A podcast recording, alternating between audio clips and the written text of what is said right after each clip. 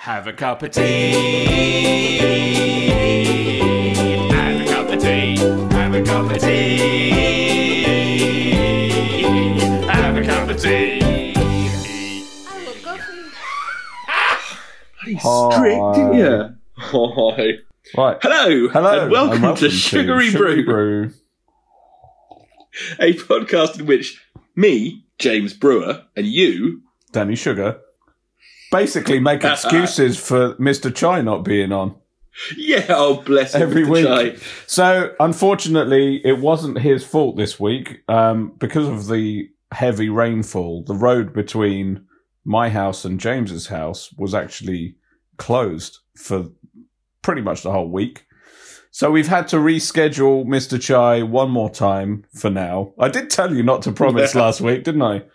I know. You jinxed I was it. so confident too. I made a lovely vegetarian uh, curry for us all to eat again, Nice. which I've had yesterday and today. All your And curries nice. seem so far away. But that's superb. It was a it was a cauliflower and vegetable biryani. It was very nice. Hell So yeah, it thank was. you. That sounds marvelous.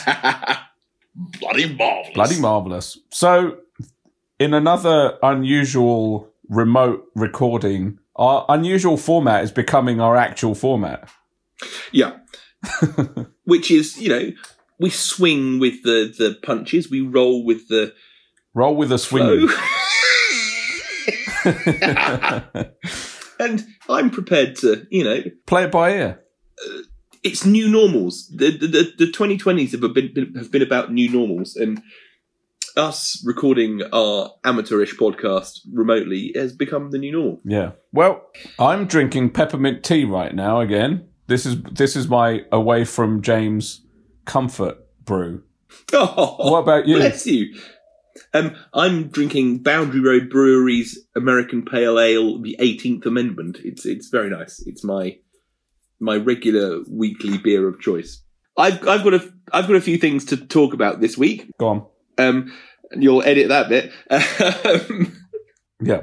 So, did you want to update the listeners on the poopy story from last week and the, Ah, the yes. doctor's the doctor's appointment, or the doctor the doctor was fantastic, um, and made us feel very. Um, Zoe's constipated, basically.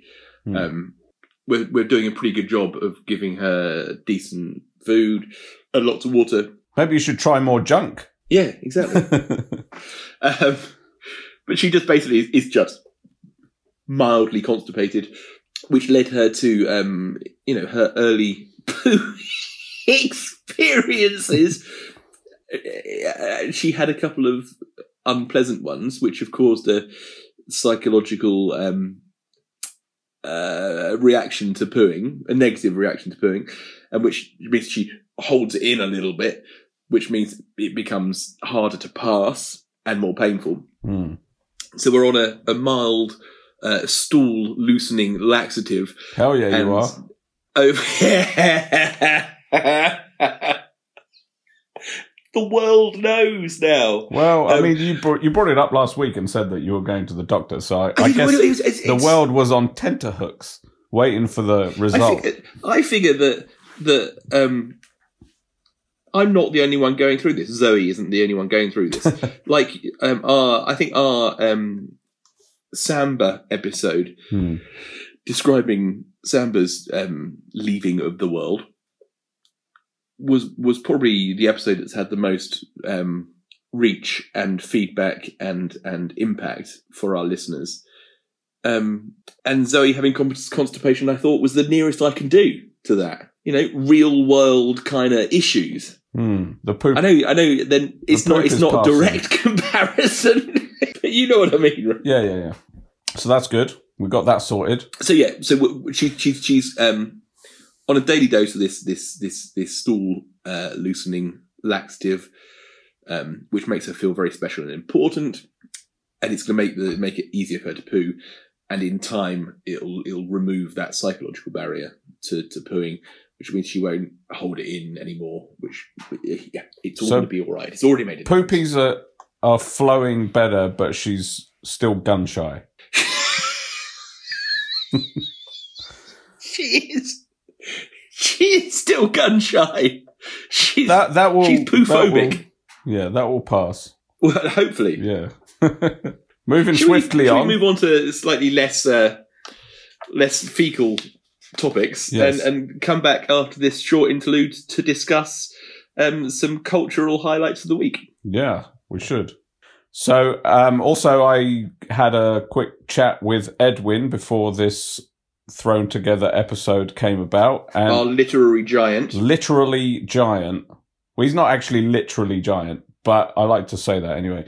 Um, I dug out my copy of his book the other day. Had a little little reread. Very nice. good. Well, he hasn't read um, Sunken Land Rises Again, but Right. he has recently read Stephen King's Cujo. Have you read that? No, Okay, well, you guys can have plenty to talk about then. A- about books that, not, books that that the other person read. has not read. And I've not read either. So I'll be in good company. there we go. Sounds like So mint we'll see if we can make that gold. We'll see if we can make that happen shortly. But um, until then, we'll be back after this. welcome back. Welcome back. Welcome, jolly back. Jolly welcome. So jolly this back. week uh, we have we have a wonderful series that we've both watched this week Absolutely. on James's recommendation because he loves Paul McCartney. I do. It is McCartney 321, the Hulu mini series with Rick Rubin and Paul McCartney, just talking about Paul McCartney and stuff. Yeah, I think specifically about songwriting and recording. Um, Yeah. they it's beautifully shot. I thought I thought it was visually incredibly simple, obviously, but beautifully shot, black and white. Yeah. Um, so Rubin and McCartney have, have teed up various um, McCartney tracks on a, on a recording console, so that they can they can isolate different different um, audio tracks within the song to you know hi- highlight the um, vocals, whatever. Really lovely part I thought was they were analysing um, maybe I'm amazed from McCartney's first solo album in 1970 and they found a, a, a guitar part that is is on the the, the track, but ed- but but but not you know is, is faded down, so it's not it's on not on the the released master, but it's obviously lying dormant still on on the master tape. So it was fascinating to hear how right he was to not include that little bit of guitar in in the in the the end of the the track. Fascinating to to, to go Yeah. through that. It's actually quite interesting because uh, in some, like obviously, as they were they were playing a lot with the faders and talking about stories and talking about elements and instruments, and I just uh, like it was really fascinating, but also, um, like they were kind of discussing whether this actually made it into the track or not Yeah. in the final thing, or whether it was actually quiet or loud, and it was just really interesting to hear things completely out of context. Um, I really enjoyed this series. That's cool. And so did Anna. We we really loved it. Um, pretty much as soon as it started, um, I just had a smile on my face and I couldn't wipe it off for the next like six episodes. We watched it in two two nights. They're thirty minute episodes, so um, pretty um, pretty swift. I mean, th- my only disappointment was that it was over, and it didn't really it didn't really finish on any kind of big crescendo. It was it was like it fit, it finished the same as any other of the episodes.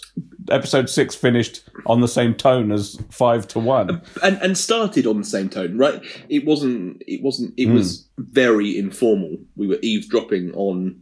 Yeah, which I, I loved. I really loved I, it. I thought it was very well. Rick Rubin is is just like a he's he's a he's a very lovable, cuddly hippie who um very much knows what he's talking about. I, I thought but, um, he was a very personable, intelligent, knowledgeable fan interviewer. Right? have you heard him interview before? No. Okay. He he's he's got a podcast where he has interviewed a lot of famous people. Okay. I, I mentioned recently. Um, I listened to him interviewing Brian Eno, which Okay. I thought was a really interesting interview. But he is just such a he is very much like a friend and a fan and just like a very natural Yeah. interviewer. And I think it made Paul McCartney seem really comfortable. And it was just like, it was amazing to hear all those stories about namings of songs and different track selection, like different instrument Yeah. choices. And, and it just like, for me, not being a huge Beatles fan and not being a huge McCartney Yeah. fan, not that I'm not, Yeah, not yeah, that I, I've ever disliked, I've never disliked any of it, but I've never been a huge fan that where I, I just like, you know, religiously know all the songs and just, I think like just moments before Rick Rubin basically said the same thing. It's one of the main things that was amazing to me was like those songs that are so ubiquitous that you just you you hear them as a whole Yeah. and you never really s- isolate the pieces. And I've never really noticed really the genius of Paul McCartney. Yeah. And like in his bass playing and in the songwriting and I'm thoroughly impressed like with it all. I was just I'll- I'll- I was I'll really it on to inspired by it. Yeah, you let him know. I know you've got like that Yeah. red telephone that goes directly to Yeah. McCartney. Um, So anyway, I, I, I've been talking a lot. You you say what you think. Am fascinated to hear um, a non-fan's um, thoughts on it um, uh, uh, compared to you know I, I think I'm probably um, pretty pretty deep in fandom of McCartney and the Beatles. Um, it gets way deeper than me. I have no no. Um, I think I think I'm still healthy, right? Um, The pe- the people that introduce the three or more Beatles podcasts that you listen to on a weekly basis are probably Well, this is this is this is this is a level of my fandom. I, I spent today. So today, um, I've been laying relaying my driveway with my father-in-law, um, and I've been listening. I, I found a podcast of sort of doing some research for the upcoming Peter Jackson Get Back series. Um, Mm. so a podcast that goes through the Beatles Get Back sessions, and I listened to. I think I'm up to episode ten of this podcast called Winter of Discontent, which is what um, George Harrison called that that those sessions. Um, the first eight sessions cover the first day of recording, the first eight episode podcast episode. wow. so I've been listening pretty much in real time, right? yeah yeah to them talking about all, all sorts of stuff. It's it's really fascinating listening to me. But my point is that you know, watching McCartney three two one, ninety percent of what McCartney talks about are tried and tested anecdotes. Right, there, there was nothing new. this is this is the you're, you're the tried and tested anecdote man. whenever whenever you whenever we watch any documentary usually it's something about something that you know a lot about already and i know nothing about right, be it the band or be it McCartney um, or cricket. mccartney or cricket or um, david attenborough Yeah, right. for that for, for that matter um, no i mean that's so that's not meant I- as a criticism. Um, so the, the the kind of talk in fandom is oh, it was a bit pedestrian, a bit you know they didn't go. Da, da, da. Um, I I didn't think that at all. I, I I loved even even even if if we weren't learning anything new, seeing them really vibing over or Yeah. enthusing, you know, over over yeah the, the bass line to Lovely Rita or whatever was sheer delightfulness. Um, I, I really Yeah, enjoyed the story. The story again, which is well known of of McCartney in the pre-Beatle days, going to the to the gigs and playing this French thing on acoustic guitar, so- someone talking Yeah, yeah. French because the you know to Yeah. to to appear like a beatnik and to appear cool. Um, yeah and I thought he went into more detail on that. Um, I, I really enjoyed the solo stuff that he talked about that was fresh to me from the solo stuff. sure I really, I thought Right, it was right. fascinating as an example, um, talking about the track Waterfalls from McCartney 2 from his second solo album. So he, he split up Beatles, recorded McCartney 1 in 1970, which was just called McCartney, then um, fa- formed Wings. At home on his own which was which was by, cool. by himself with analog um, recording straight into a recorder, no console, just yeah, incredible.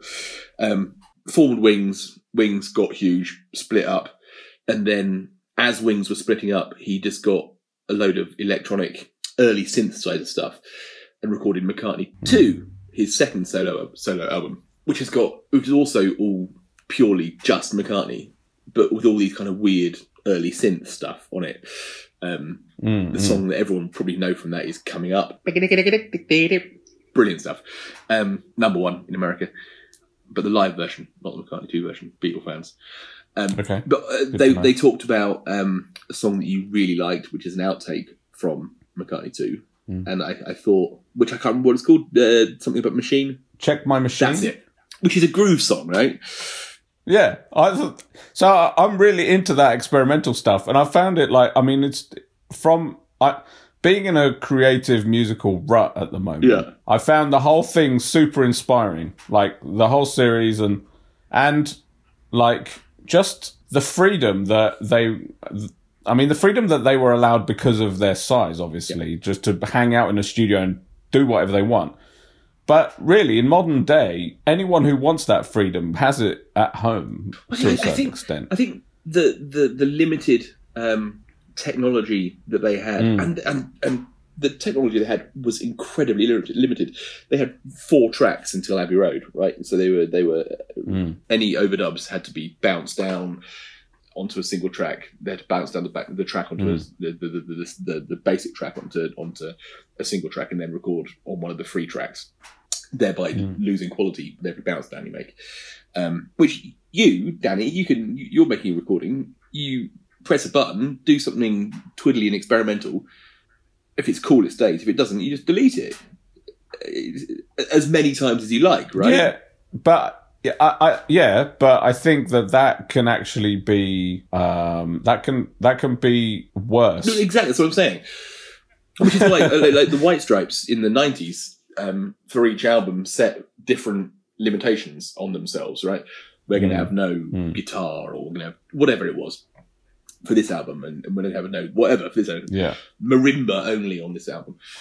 Um, in order to to to, to um, fuel some creativity, to you know, by, by Yeah, shackling yourself. It's a very Eno again.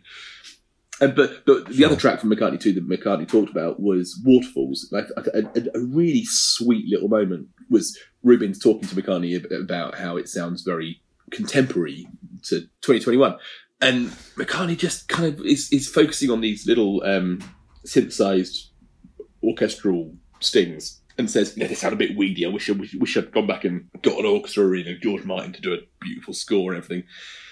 And Rubin Mm. says, "No, it wouldn't be what it is if you did that. That's Yeah. why it's cool." yeah, Which is um, which I th- and, and then McCartney's um, reaction to that was lovely, um, which brought into mind his reaction to Lennon saying that the movement you need is on your shoulder is the greatest line in Hey Jude. Mm. Keep that line, um, because McCartney was going to change it. Yeah, loved it, loved it. Um, I, really, really enjoyed the format. It was just like hanging out with them. You know, it was, it was, um, it was just really, it was really cool, and um, I really liked how if McCartney would just suddenly go, oh, and then I, you know, I had this piano thing, and he'd just run over Yeah. to the piano or pick up the Yeah. guitar and start playing the the the original thought he had, you know, and and that was just like, it was just really fun, you know, to hang out with them for a while. I, I wanted to I wanted to do it more. Yeah, I did too. So, yeah, have you got any other notes you want to cover No, on that? I could talk about it all day, but um, it made me want to. It made me really look forward to the Get Back films, Yeah, which are coming Yeah. out late August, twenty fourth, twenty fifth, twenty sixth. I think um, we should. It's going to be a different experience, right? It's not going to be the same. Um, yeah, yeah, yeah, yeah. format. Um, but it made me want to want to find a way of kind of exploring Beatledom with you more. Yeah. Well, I'm I'm totally down because I like it just inspired me to to really listen like like I was saying before, I think with the with the the fact that I mean even as a non Beatle fan, I reckon obviously I've heard Oh, probably I you know seventy five percent of every song they've ever released, We right? could go through a hundred Beatles songs and you would know every single one. Yeah, exactly. And for, but for that reason, and and like it's, I've never really like I, I've always heard them as songs, and I've like gone, oh yeah, that's pretty Yeah. good. But I've never really really stopped and listened to each instrument and and try and pull apart the decisions that were made, and that's why I found fascinating about this series. There's a really interesting, um, like I think 10, 15 years ago, they you know the the PlayStation Rock Band thing where you play along and you whatever. Yeah, yeah, yeah, Um, they did yeah, the yeah, yeah. Beatles version of it.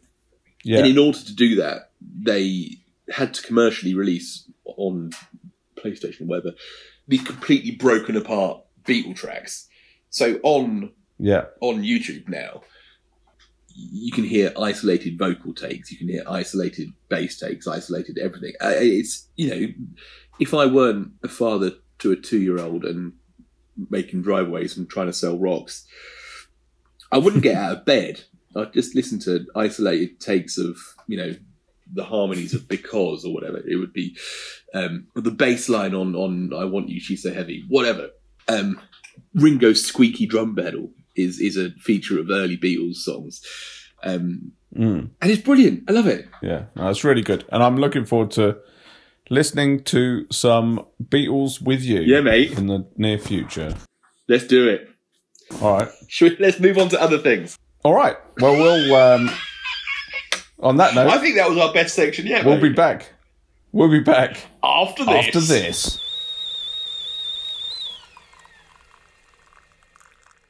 Hi. hey, welcome, Welcome back to We have a Sugary surprise Brew. guest.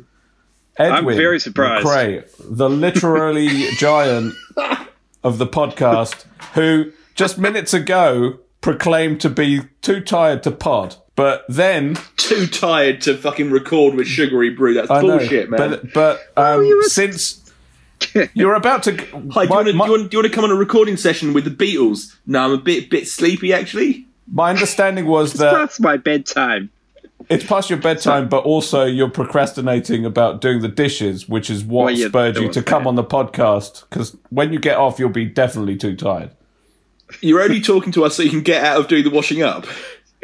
Yes. No. No. Not at all. Not at all. Welcome on the as show. good a You're, reason you're as our any. first live remote guest. Why don't you tell us a little bit about yourself? Oh my gosh. Uh, all right. Um, what what can I say? I don't know about being a literally giant. Rach just described me as a generic gnome. Um, before no genre gnome. That's what it was. A genre, Genre gnome. gnome.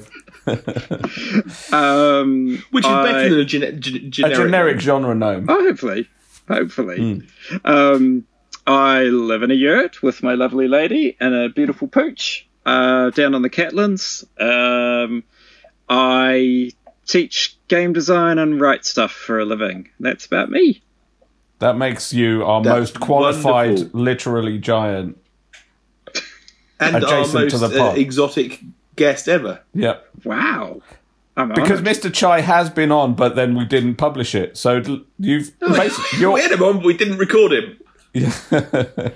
Um, so, so the Catlins, the Catlins in middle of winter is is not boiling hot, right? Mm, no, no, it's it's rather. Oh, we had a nice day today, but yeah, it can get pretty cold. have you got a log burner in your yurt? Yes. Yurts being Log burner. Mongolian, right? So mm-hmm. dealing with Mongolian winters Yep. Yep. are nice and warm and cope well with Catlin's winters. Yes, it does. It's like wool lined, so there's like uh, like canvas on the outs, like inside and outside, and then it's wool lined. So um, You're gonna yeah, have to take a nice photo now for Facebook. Oh, all right. I'll see if I. not not right now. Not right now. Do it Not after right now. Oh, it. oh, No, no, no. Okay. So um, cool. He's very strict, isn't he? Yes, I am, I am. I know. Take a photograph, but not now. Yeah. Oh, Well, uh, I, I would like to, I would like to to start this little chat with thank you for listening over the past few months. Thank you for your feedback, and I've got ten percent battery. Thank you for your feedback and, and, and, and input over the last few episodes. most welcome. Um, you you came to mind last episode. Um, because I completely failed to get on with um, Sunken Lands Begin to Rise Again by M. John Harrison. Yes. And Yes. I would love to send my copy. I, I finished it during the week, Oh. and I still think it was a load of old twaddle. um, I'd love to send you guys my copy of Twaddle um, and see if you can tell me why it's not shit. well, I think Rachel's put her hand up uh, to to read this twaddle and, and try and decipher the, the the the shit from the from the uh, literary genius. Um, so we'll give it a shot. We'll give it a shot. I, had, I have to say, I read the uh, description on Goodreads, and it actually sounded quite interesting. So I'm I'm I'm, I'm intrigued. It, it's it's a hell of a lot more dull than it than the the, the blurb is. Oh, right? because it sounds like it kind sounded of really ominous. good conspiracies and Yeah. weird shit happening and But maybe you just missed it. Yeah, maybe you it missed just- it all. it- to don't me, don't, just- don't color his uh, don't don't color his experience of it if he's actually going to read it. Just send him the book, and then we'll we'll discuss it in a future episode. We'll that's a, a, very good very good call, Dan. Otherwise, you're likely to just make him not want to bother. You're scaring me away from it. Although Rachel can't Um, hear any of this, so she may well actually still want to bother. yeah, yeah, She'll like quite like well, the I, sound I will it. send it to you in the week, along with along with a fossil or two, and you can you can decorate your yurt with fossils. Read Sunken Lands, begin to rise again, and tell me why I am a poor reader of literary fiction. I'm not going to tell you that. tell, would tell me, tell me gently. Yeah, okay. I'll, What's I'll, all that? I'll break What's it all that clickety clacketing? Oh, so that is Rachel tending to our wood burner, which is also Ah. our cooker and general. Um, Oh, of- lovely! yeah, it's really nice. Can we see the wood burner? Yeah, I'll just turn around. I don't know if you, can you see it? It's a bit hard to see in the Oh, light. it's beautiful. So I'm gonna make it out roughly Nice. Absolutely. Where's the bathroom?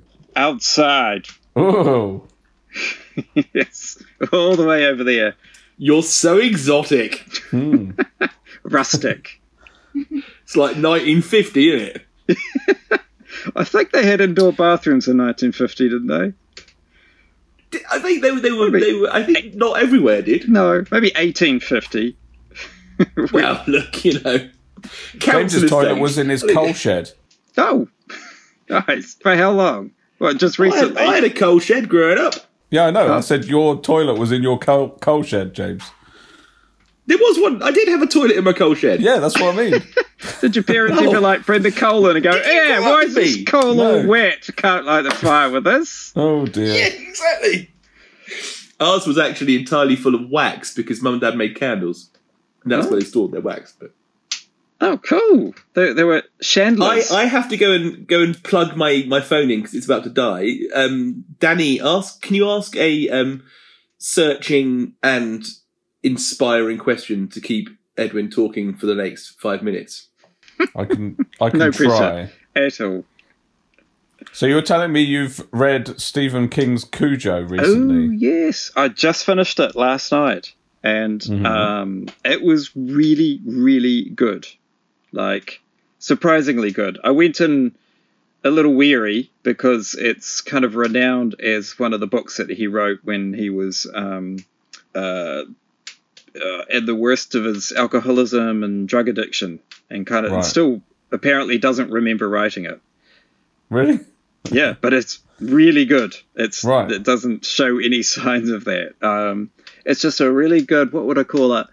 It's still yeah, it's definitely horror. Um, but it's a wonderful kind of psychological horror because it's basically, you know, it's about a dog, this lovely Saint Bernard that gets rabies.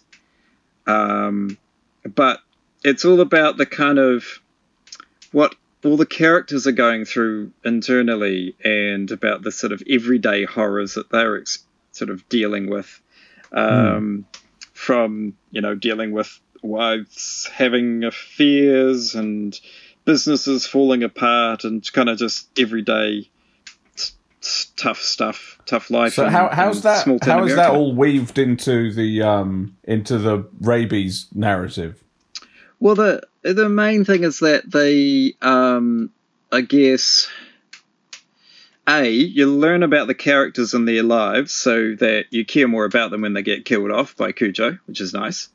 And then, um, but it's also like, uh, at the same time, you get to spend a little bit of time in Cujo's brain as well as he's Mm. degenerating from having contracted rabies, the poor thing. And he starts out as this, you know, beautiful, lovely dog. And you just, you kind of witness his mental deterioration, which leads him to then doing what he does. Um, So You know, is that like narrated as a as as a human voice in English on the dog's behalf, or Yes. how's that? yeah, Okay. yeah, it is. Yeah. And, Oh, um, interesting. Right. yeah, sort of, you know, human interpretation of what a dog might be thinking. So it's probably, it's Yeah. definitely anthropomorphized. But Right. it's interesting his mental degeneration kind of reflects the other characters and what they're going through and how their kind of thought processes you know degenerate depending on how much emotional stress they're under as well so it's sort Right. of yeah My my dog is currently having a degener- degenerating on the sofa, having a little dream. Aw. Aw. I think I think I think she's picking up on the dog theme. oh uh, this one's asleep Is that your own dog, Edwin? oh no Yeah. we're we're Are dog sitting Dog sitting. So- oh, cool. Yeah, so that's Tesla. She's a Vizsla Tesla. Ridgeback. Yeah, Tesla. Right. Because she was she was found apparently outside the Tesla, the Nikola Tesla Museum in Croatia, and the owner Oh. brought her back to the Catlins. Wow. Okay. Yeah. Cool. Well, we'll have to have a photo of her too. Oh, I'll send it through. Um, All right. Brilliant. I would like to know what the what differentiates literary from genre fiction. oh gosh. really um uh, depends if it's I would say literally literary if it's been traditionally published and then um, had lots of tossy reviews written about it. But but that's that's my cynical view of it. No, I guess it's seriously though, it's about whether the book is trying to entertain or whether it's trying to, I guess, say something. So if it's sort of taking a, a shot at exploring something some difficult subject about the human condition, then Yeah. it's probably Yeah. heading towards a literary. Which is what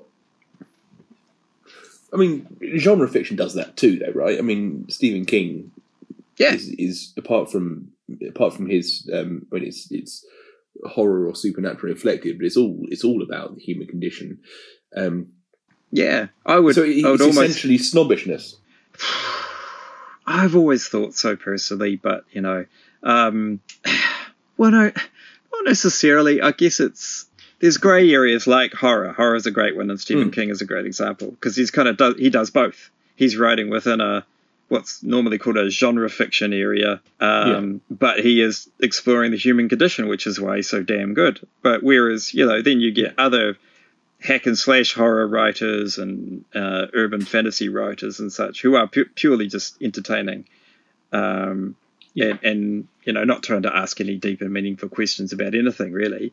So uh, yeah i mean is it snobbish? Oh, i don't know. I've got a little question. The sunken lands begin to rise again. Would you say, James, that that fits neatly into a genre? I yeah, twaddle. So, Wanky mean, genre. so basically- pretentious. literary Bullshit. fiction is basically the twaddle genre of genre fiction, Um, potentially potentially. well where well, like for instance where would you put someone like jeff vandermeer so jeff vandermeer wrote uh, annihilation the book uh, that was then Hmm. turned into the what's her name natalie portman movie Hmm. right. and he I, don't- I- is I don't know. yeah he's like what i would call What about lit- someone like Julian Barnes, right? Julian Barnes, Julian or, or Barnes. um, any of the, the, the kind of who wrote who wrote um, Atonement? Ian McEwan. Oh, Ian McEwan. Yeah, he's a good example. Um, So that that's literary fiction, right? It is, but it's readable literary fiction. I think that's the difference. A- yeah, it, it should all be, shouldn't it? I mean, that's that's the point. I mean, I, I guess in the same way as, as music or movies, I I, I think I love Mickey and uh, uh, John Irving would be literary fiction, right? That's who I would thought of when you or is that you more said pulpy? Ian McEwan. I think it's John Irving. Hotel New Hampshire, World According to Garp. World According to Garp. That's the one. I love that book. Um, It's superb, hey. yeah, Um, I would call it. I would call it that I literary. got. I get on with that, but I, I, I, I think is that literary enough to be literary fiction? Oh yeah, like I don't.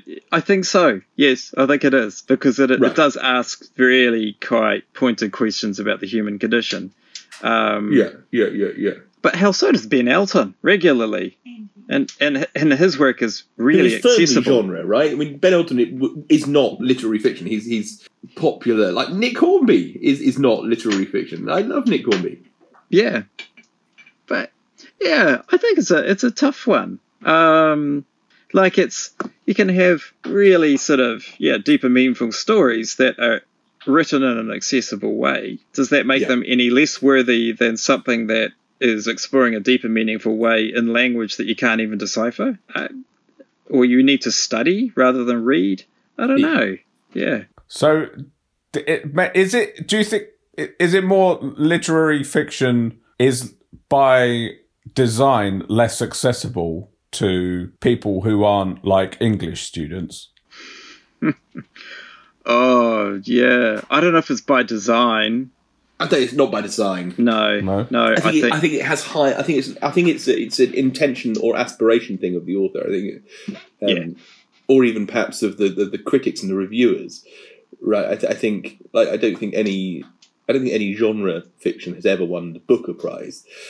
Um, Not that I can think of. No. Um, But I, I, you know, I think there are some like uh, like just detective fiction that is incredibly beautifully written Mm. and and insightful. Mm. But I think I- I mean, Danny and I have talked about hard to like albums which you're supposed to like, like Trout Mask Replica and, and you know stuff. Sometimes you just want to listen to the Beatles, right? yeah. Yeah. Exactly. It doesn't. But I I should probably feel more strongly about it with yeah hard to listen to music. But sorry, Danny. Yes. no, I was just going to say, James, do you, would you say like Mare of Easttown is literary fiction versus just a detective story? Nah, it's it's it's it's it, if if Mare of Easttown was a was a novel, it would be a, a, a really good detective story, Okay. really good thriller, which which really good thrillers are, are, are hugely insightful and and of, of, of the human condition. I think. Um, yeah. I think it's sort of Mark often Billingham, I think, is superb. One of the things that that um, the literary tries to do is it tries to challenge the reader. I think like challenge your perspective. Yeah, And Right. So if it is challenging you in some way rather than serving up something that's relatively comfortable, like like crime fiction does that a lot. It generally has a formula. It can be beautifully written, but if it Yeah. follows that classic crime formula, even if it is asking some interesting questions, then it's probably not lit not literary fiction because it's not kind of like tackling something new. Are there literary graphic novels? Yes, yes, there are. Um, is literary in this in this context another word, a, a synonym for worthy? Oh, I hope not. I hope not. No, I think I think in some circles some would would think that, and I think that has that that thing about it. Literary is like these books are better than genre fiction, and I Yeah. think in the past that certainly was an attitude, a prevalent attitude. Nowadays, I'm not so sure. Um, I hope not. I, I, think- yeah, but in, in answer to uh, the literary graphic novels, I would say. Um, Mouse? I would say Mouse is, is definitely So literary. Mouse, com- Mouse, there's there's an acceptable side of graphic novels, right? Which Mouse and Persepolis. yeah, Persepolis. That was another one I was Yeah, thinking. Persepolis. Yeah. But those are those are the ones that I mean, as as someone who who knows nothing about graphic novels at all, those are the books that I've immediately assumed that I'm not gonna like. You know, superhero shit and superhero stuff. Yeah. Me. Um, and have felt all right going into a, a literary bookshop and, and, and going out with um, Persepolis and Mouse, and because of my prejudices against the genre of, of literary fi- of, of, of, of, of graphic novels, right? Oh, I guess that's- I see what you mean. Yeah, Do you know what I'm trying to say? yeah, I so do. lit- Whereas, lit- lit- yeah. literary um, novels are like the Oscar winners of movie making, where they're not necessarily any good, but they placate all the right people. I And- thought I thought exactly that with Nomadland. It's exactly what I thought. Yeah. Nomadland, I thought was was the film version of Sunken Lands Begins. I, th- I thought it was just Twaddle. twaddle. I don't think I've ever said twaddle before. I've said it eighteen times in this pod. yeah, But uh, talking talking about talking about uh, uh, literary fiction or, or, or sort of being being a challenge to the reader, I I genuinely don't know how someone approaches some of those thick sci-fi books oh, yeah, that that that a, a world built and tiny print and eighteen volumes. Those though that that to me is is a challenge that I'm frankly not prepared to take on. But and yet and yet you've read Lord of the Rings. But Lord of the Rings is is I, I, I, uh, uh, Lord of the Rings is just a fairy tale, isn't it? Ah, it is a tome. It's it's a series of tomes. a though. massive Tolkien fan. Yeah, I never did. Huh? I, I have to admit, I never did. I, I skipped over a huge chunk of the Two Towers. Um, Right. It was too many bloody elfish songs and things like that for me. So my, my favourite bits. yeah, so I just like ah, Go get- on, sing get to another the song, next battle. But then my, my my main way of consuming Tolkien was through the um, BBC radio play version Ah. of it. So I'm a I've farmer, read a Mr. couple of Frodo. I'm stop it. I get emotional. You're a farmer, Sam. I don't think I've ever heard Just that. so good. That'd be great. Oh man, you must. It, it's it's beautiful. It's got Ian Holm and it's got um, Robert Stephens and it's got who plays Michael Hordern plays Gandalf. It's it's utterly fantastic. Ooh, that sounds good. Where would one find yeah. that? Is it on Spotify? It's it's on Audible. It's on Audible. Hmm, I'm sure it's on YouTube as well. that would be that would be awesome. I used to I used to fall asleep listening to it. Um, I was just going to say, like, with the Oscar comparison, I think, like, a lot of the Oscar movies that actually go out to to write or you, to produce a movie that fulfills all those like things Yeah. that will hopefully make them win that Oscar. Like, maybe that's like a, uh, I think, A I think the Oscar to- analogy isn't isn't a direct analogy to um, literary fiction and like Booker because I think I think literary fiction is harder than less Oscar accessible, films. Oscar films, right? yeah, Oscar, Yeah, Oscar-winning films are often Hmm. are often um, subject matter is, is is important for them. Yeah, because actually, often- I don't think a David um, Lynch movie has ever won an Academy Award, has it? no, which is which is literary fiction of, of the film world, right? Totally, Um, yeah. David Lynch and and um, Wim Vim Vim Vendors, Wim Wenders. Oh, Vim, Wim Vim, Vim Wenders. Vendors. Vim Vim Vendors. Vendors. that bloke, you know. Yeah. Yeah, yeah, yeah, yeah, yeah. And, uh, yes. So highbrow is what you're talking about. Yeah, Art House. art house highbrow. But then, like, not all literary fiction is A lot art of that's house. fucking twaddle too.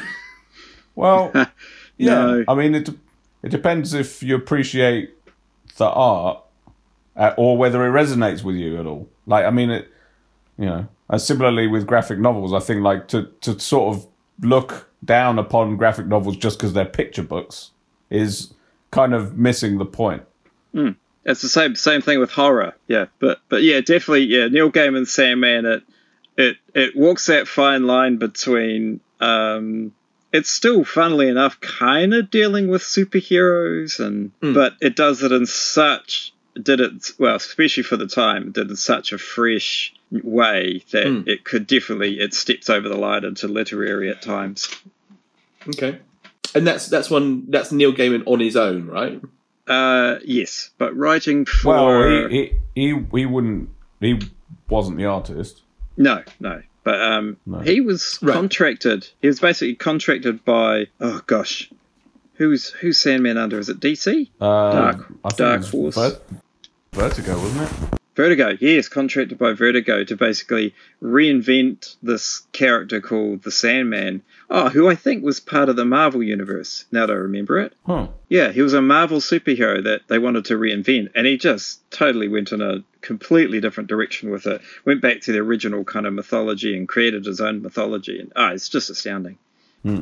But they're they're they're like there's a common thread of characters, but they're very much like standalone stories, aren't they?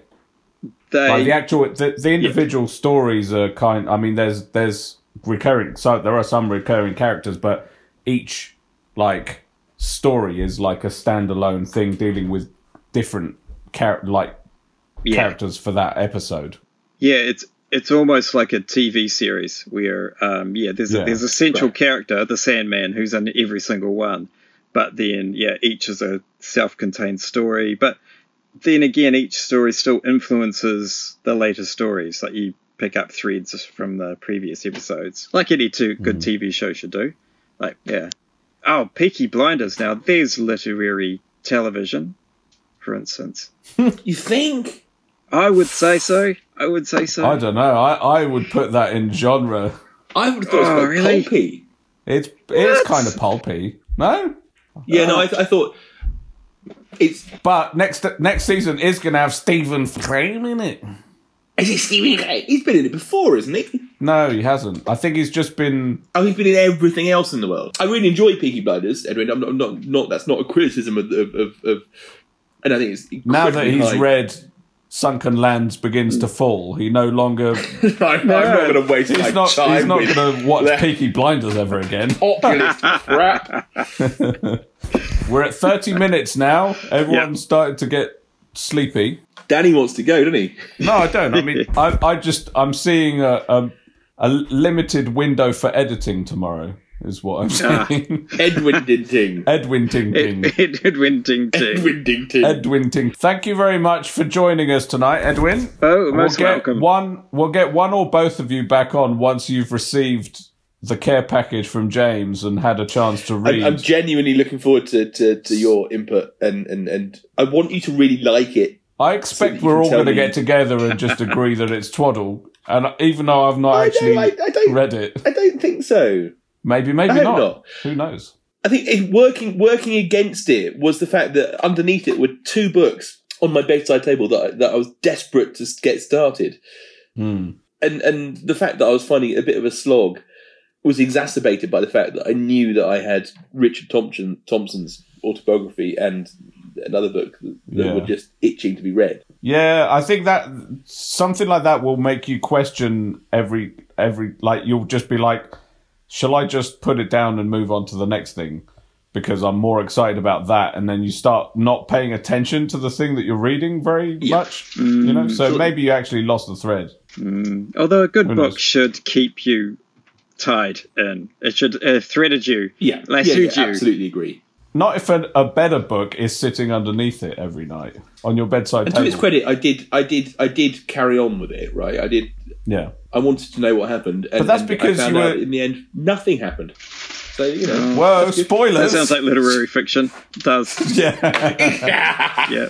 and on that note, Edwin, thank you so much for coming you, on Edwin. Sugary Brew. Right, right, a We look forward to next time. Keep listening, Of course. Of and, course. and all all the best with your yurt. With the yard. Thank you. All right. Well, we'll be back to say goodbye after this. Welcome back. Welcome back. Well, that was Welcome lovely back. to So, talk to have it. Edwin, wasn't it? An unexpected conversation with our literary giant. Do you know what I'm really Edwin. liking about Sugary Brew and and our, our increasing uh, listenership is that we. Uh, I was chatting during the week to a, a, a, a very good friend of mine called Adam Geoffrey Cole, who is a, um musician and general um, folk superstar. Used to be in a band called the Trappist Afterland. Um, great stuff. Um, and he he has agreed to be our, our resident folksbird, which actually sounds filthy when you say it out loud. Um, Okay. and they've given me lots of lots of um, tips of, of, of, of different sort of areas of, of the folk genre to, to, to try and get Danny to listen to. Um, and what what I love so so shout out to Adam. Um, what I really love is that we have people like um, Edwin and Adam and, and our, our linguists, Zoe and Jen. I was actually looking up a, a quick message from Jen, who um, has been listening to that Donovan album, and she found this one from that For Little Ones album James was playing. It's Glorious Poetic Folk Lullaby, my favourite kind, she says, and she's talking about the lullaby of spring Yeah, love it. that album. Love it. Well, So if if she Sugar- appreciated the uh, the tip off. if Sugary Brew has done nothing um, other than to, to to to point Jen in the direction of some obscure Donovan stuff, then then we've done our, our done our work. Yes, we have. All right. Well, um, it's getting late, and you've got to be up. Real I do. I've got to I've got to pack for the market, and then hopefully go and earn a living. Um, uh, schlepping my my wares at the Nelson Market. If you if you're around tomorrow, You're there every week, so if someone hears this and wants to go hang out with the brew of sugary brew, And that was lovely to talk to Edwin, and, and I, I very much look forward to talking about uh, their their take on on on on on uh, Sunken Lands. So lovely stuff. Uh, Okay, bye. Have a cup of tea.